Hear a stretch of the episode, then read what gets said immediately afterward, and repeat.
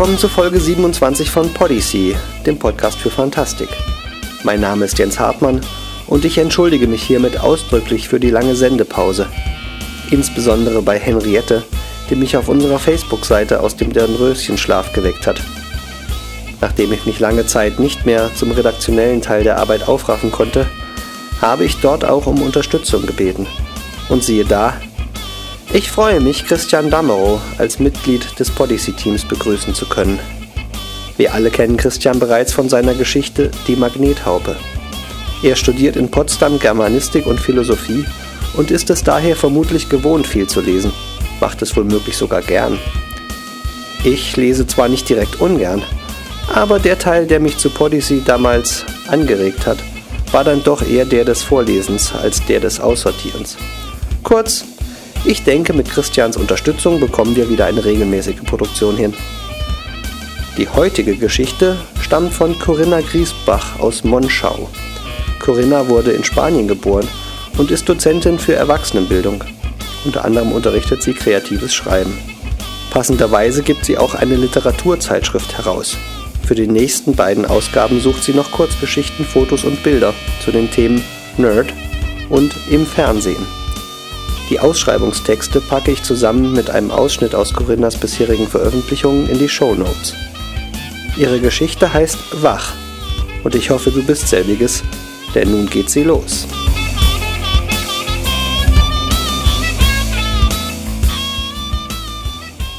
Wach von Corinna Griesbach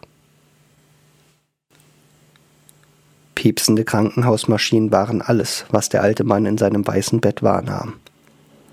Allein die Vergangenheit muss doch irgendwo hier darinnen sein, dachte er. Das macht doch keinen Sinn. Hier ist alles so anders. Schritte näherten sich über den Krankenhausflur.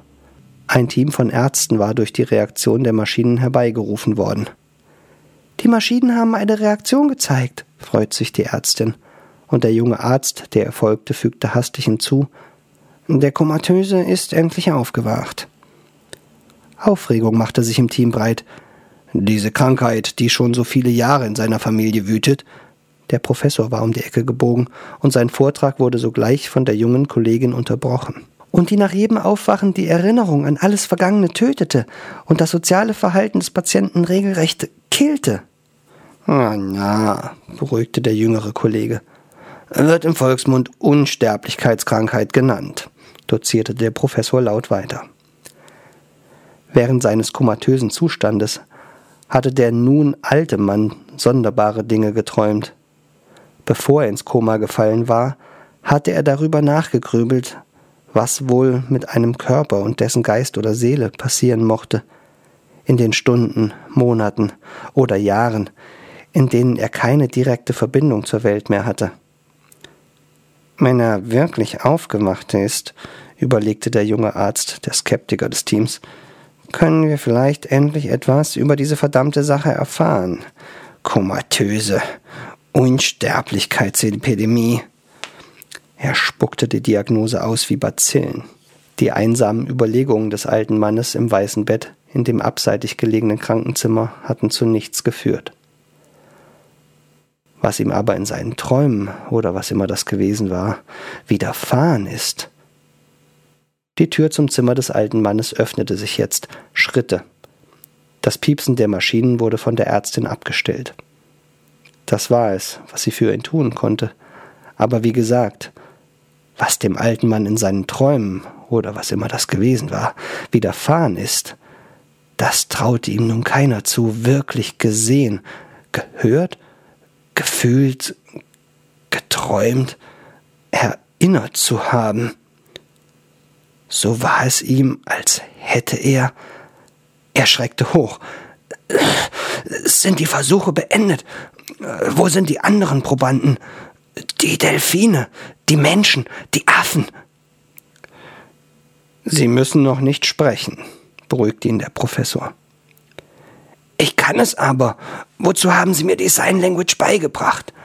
Der Alte sah sich verwirrt um und versuchte, neben und hinter dem Ärzteteam etwas zu erkennen. Wo, wo sind die Computer hin? Wir haben uns nur mittels Computer verständigt. Über und unter Wasser, sagte der Alte ärgerlich. Die Affen haben mit den Computern noch ganz andere Dinge angestellt. Er beachtete den Blick nicht, den der Professor mit seinem jungen Arzt austauschte, und sprach weiter. Ich habe versucht, mich an den Diskussionen mit den Tieren zu beteiligen, mich zu verständigen, aber ich bin von ihnen und den menschlichen Forschern nicht wahrgenommen worden.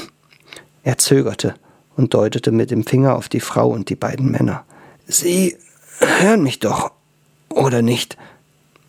Sicher, bestätigte ihm die Ärztin lächelnd. Ruhen Sie sich aus, riet der Professor freundlich. Der alte Mann fragte aufgeregt. Sie haben diese speziesübergreifenden Gespräche wieder aufgegeben, nicht wahr?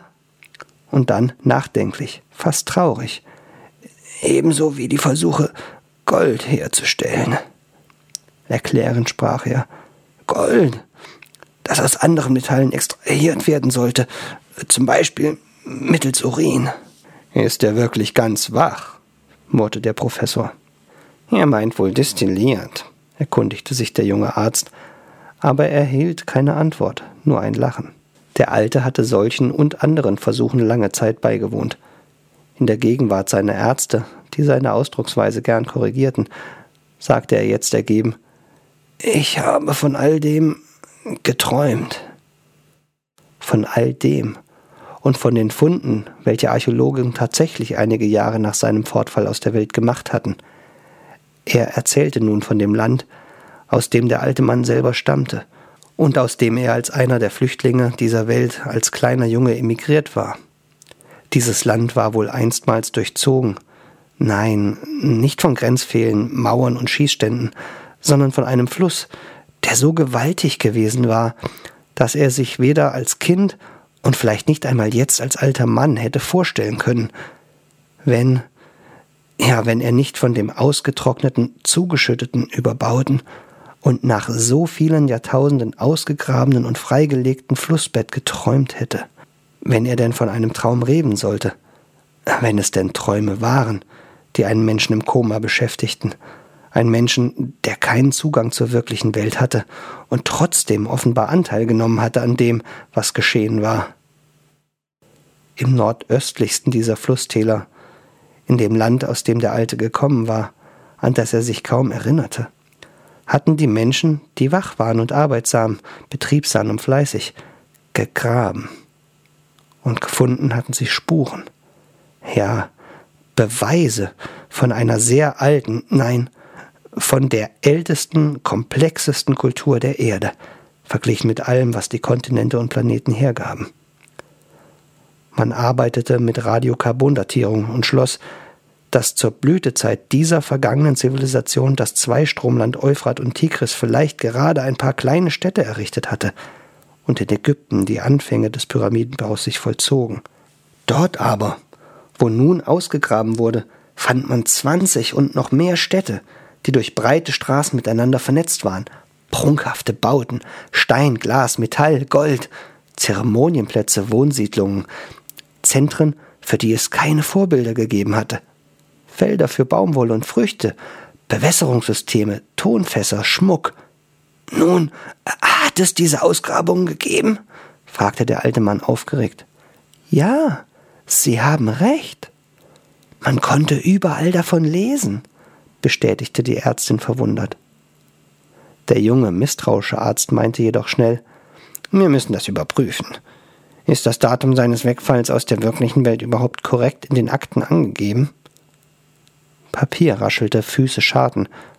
Vielleicht äh, sind es ein paar Jahre mehr oder weniger gewesen, entgegnete der Professor unsicher. Ist es möglich? Er war zwischendurch wach und hat Berichte von seinen Verwandten und Freunden aufgeschnappt? überlegte die Ärztin über das Bett des alten Mannes hinweg. Wieder näselte der Junge, über die Entwicklung der Dinge missmutig gewordene Arzt rasch. Wir sollten uns über diesen Punkt beruhigen. Wichtig ist, ihn jetzt auf ein Leben draußen vorzubereiten. Daraufhin veränderte der alte Mann seine Haltung in dem weißen Bett, setzte sich auf und flüsterte hoffnungsvoll Draußen. Die Ärztin sah ebenfalls auf und bestätigte. Richtig. Sein Leben. Draußen. Dafür sind wir da, versicherte der Professor. Das Leben. Draußen. Der alte Mann sank zurück und sagte nun leise Sagen Sie mir ruhig, was sich verändert hat. Sagen Sie mir alles. Ich will die Wahrheit wissen, die ganze Wahrheit. Hatte er sich denn je auf diesen Moment gefreut, während er mit geschlossenen Augen dagelegen hatte und gereist war, umhergereist, allein, der letzte seiner Familie, seiner Art? Womit hatte er sich beschäftigt? Mit den Wundern und Fragen vergangener Zeiten und der einen Ausgrabung, der einzigen Frage der Gegenwart, die ihm wichtig schien? Alles andere war an ihm vorbeigerast. Hatte er sich freiwillig in dieses Koma gestürzt? Er musste seine Ärzte danach fragen. Er setzte sich wieder halb auf in seinem Bett. Gibt es mehr wie mich, die sich dieser Dinge entzogen haben, die nicht mitgemacht haben? fragte die komatöse Kreatur, deren Krankheitsbild allen noch so verschlossen und rätselhaft war. Der Professor stutzte ärgerlich. Bitte? Ich äh, habe Sie nichts von einem Unfall sagen hören, nichts von einer Krankheit, fuhr der Alte fort. Nichts von einer Ursache für das Koma. Vielleicht war ich all diese Zeit, Stunden, Jahre, Jahrzehnte, freiwillig hier gewesen. Fort. Und die Zukunft hat ohne mich stattgefunden. Ohne meine Freude auf morgen, das Grübeln über Wahlergebnisse, Freude auf den nächsten Geburtstag Urlaub, ein Essen, auf das Auto der Zukunft. Freundlich fragte ihn die Ärztin, Warum sollten Sie denn absichtlich hier gewesen sein? Hm? Ich war vielleicht hier, weil ich Angst vor dieser Zukunft hatte. Ich wollte dieses Auto nicht und nicht das andere. Die meisten glaubten, es würde besser werden. Oder nein, sie glaubten es auch nicht. Aber sie glaubten auch nicht, dass es schlimmer werden würde. Haha, murmelte der junge Arzt desinteressiert. Diese Zukunft, fuhr der Alte fort, haben wir uns selbst bestimmt, aber ohne mich. Ich war nicht hier, als es passierte. Ich war fort. Ich habe die Zeichen gelesen und bin fortgegangen. Dafür musste ich nicht die Sterne sehen. Ich musste keinen Hirsch töten und in seinen Eingeweiden lesen nicht den Sturzflug eines Vogels deuten können.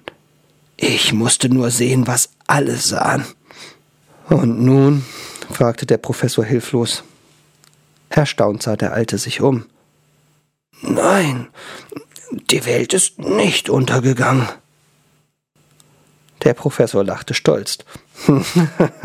Nein, nicht wahr? Er hob seine Hände und wedelte damit, so dass seine Kittelärmel flogen. Er zog eine Bahn durch das Krankenzimmer, um es zu vermessen. Und dies alles, zeigte er dem Komatösen, war noch da. Und dahinter vielleicht noch mehr. Aber der Alte fuhr schon fort.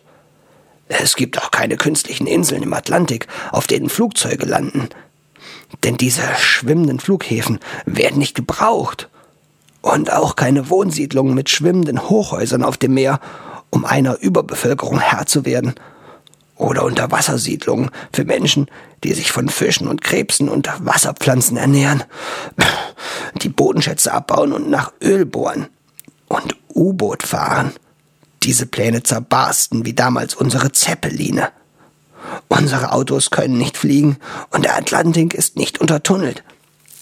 Kein Tunnel, keine Einschienenzüge, keine geflügelten Züge oder Autos. Die Magnetschwebebahn, lenkte die Ärztin ein. Ja, tatsächlich. Der Alte schien sich zu freuen. Die Magnetschwebebahn ist da. Er klatschte in die Hände.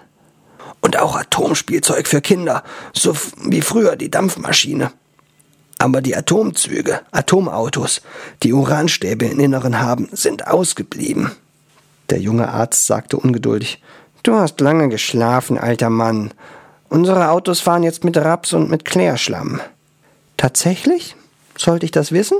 Naja, und wir haben das Bildtelefon. Nur schöner sind die Menschen davon nicht geworden. Ehrlicher wohl auch nicht. Der Arzt räusperte sich unwillig. Der alte Mann wollte wissen, ob der Krebs besiegt wäre und die Seuchen seiner Jugend und der Hunger der Welt, ob die Wüste blühte, ob die Robotoren all die schwere Arbeit verrichteten und die Menschen heilend, dichtend durch die Welt spazierten, nach Belieben nur noch schwimmen gingen und sich hier und da ein paar Erdbeeren von der Hand in den Mund pflücken konnten. Ob Küchencomputermaschinen jedem Menschen jederzeit das perfekte Essen kochten, überall auf der Welt, ob das nach all der langen Zeit, in der er nicht in der Welt gewesen sei, möglich geworden wäre. Habe ich mich ins Paradies geschlafen? fragte er. Bin ich angekommen? Zögernd antwortete die Ärztin mit Blick auf den Professor, der hartnäckig schwieg.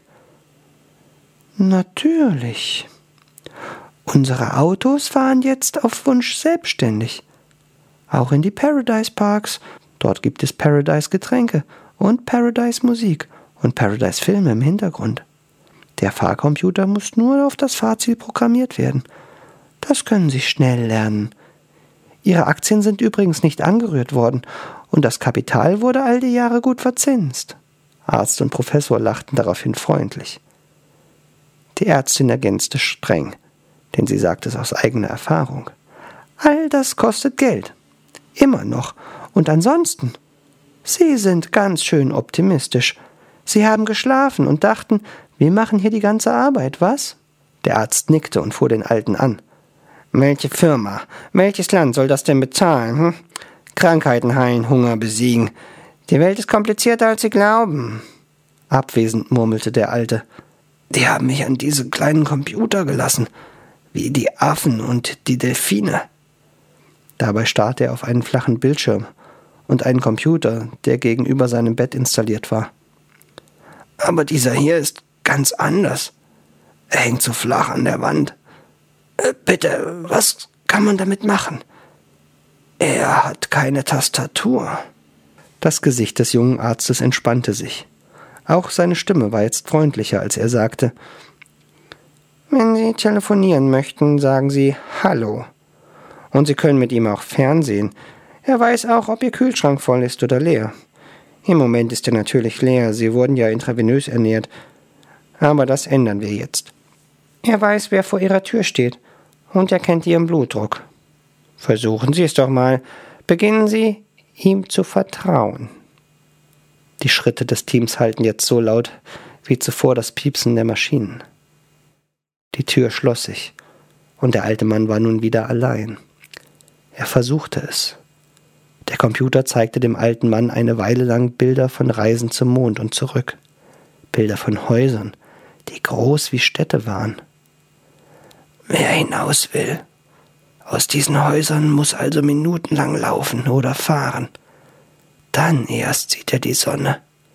Oder auch nicht, flüsterte der Komatöse, diese Kreatur, die mit der Unsterblichkeitskrankheit geschlagen war. Niemand hörte ihn. Er war allein. Ich werde lieber gleich ganz hier bleiben und vom Bett aus so eine Cyberspace-Reise zum Mond buchen dachte er, und er wusste nicht, ob seine Lippen die Worte laut geformt hatten, ob der Computer vor ihm seinen Wunsch vernommen hatte.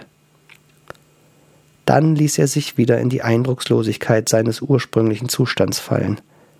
Er fürchtete sich davor, aufzustehen und dieses Krankenhaus zu verlassen und um die nächste Häuserecke zu sehen.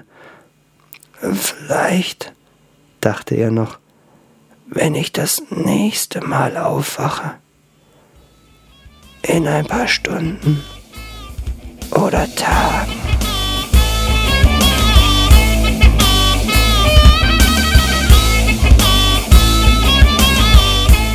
Und das war's. Kritik und Anregungen sind wie immer unter www.podyssey.de und auf unserer Facebook-Seite willkommen. Podyssey ist eine Produktion von Earth Rocks e.V und steht unter der Creative Commons Lizenz. Die kostenfreie Weitergabe ist erlaubt, wenn auf Earth Rocks als Urheber hingewiesen wird. Nicht gestattet sind dagegen Bearbeitung und kommerzielle Verwertung. Und damit verabschiede ich mich bis zum nächsten Mal.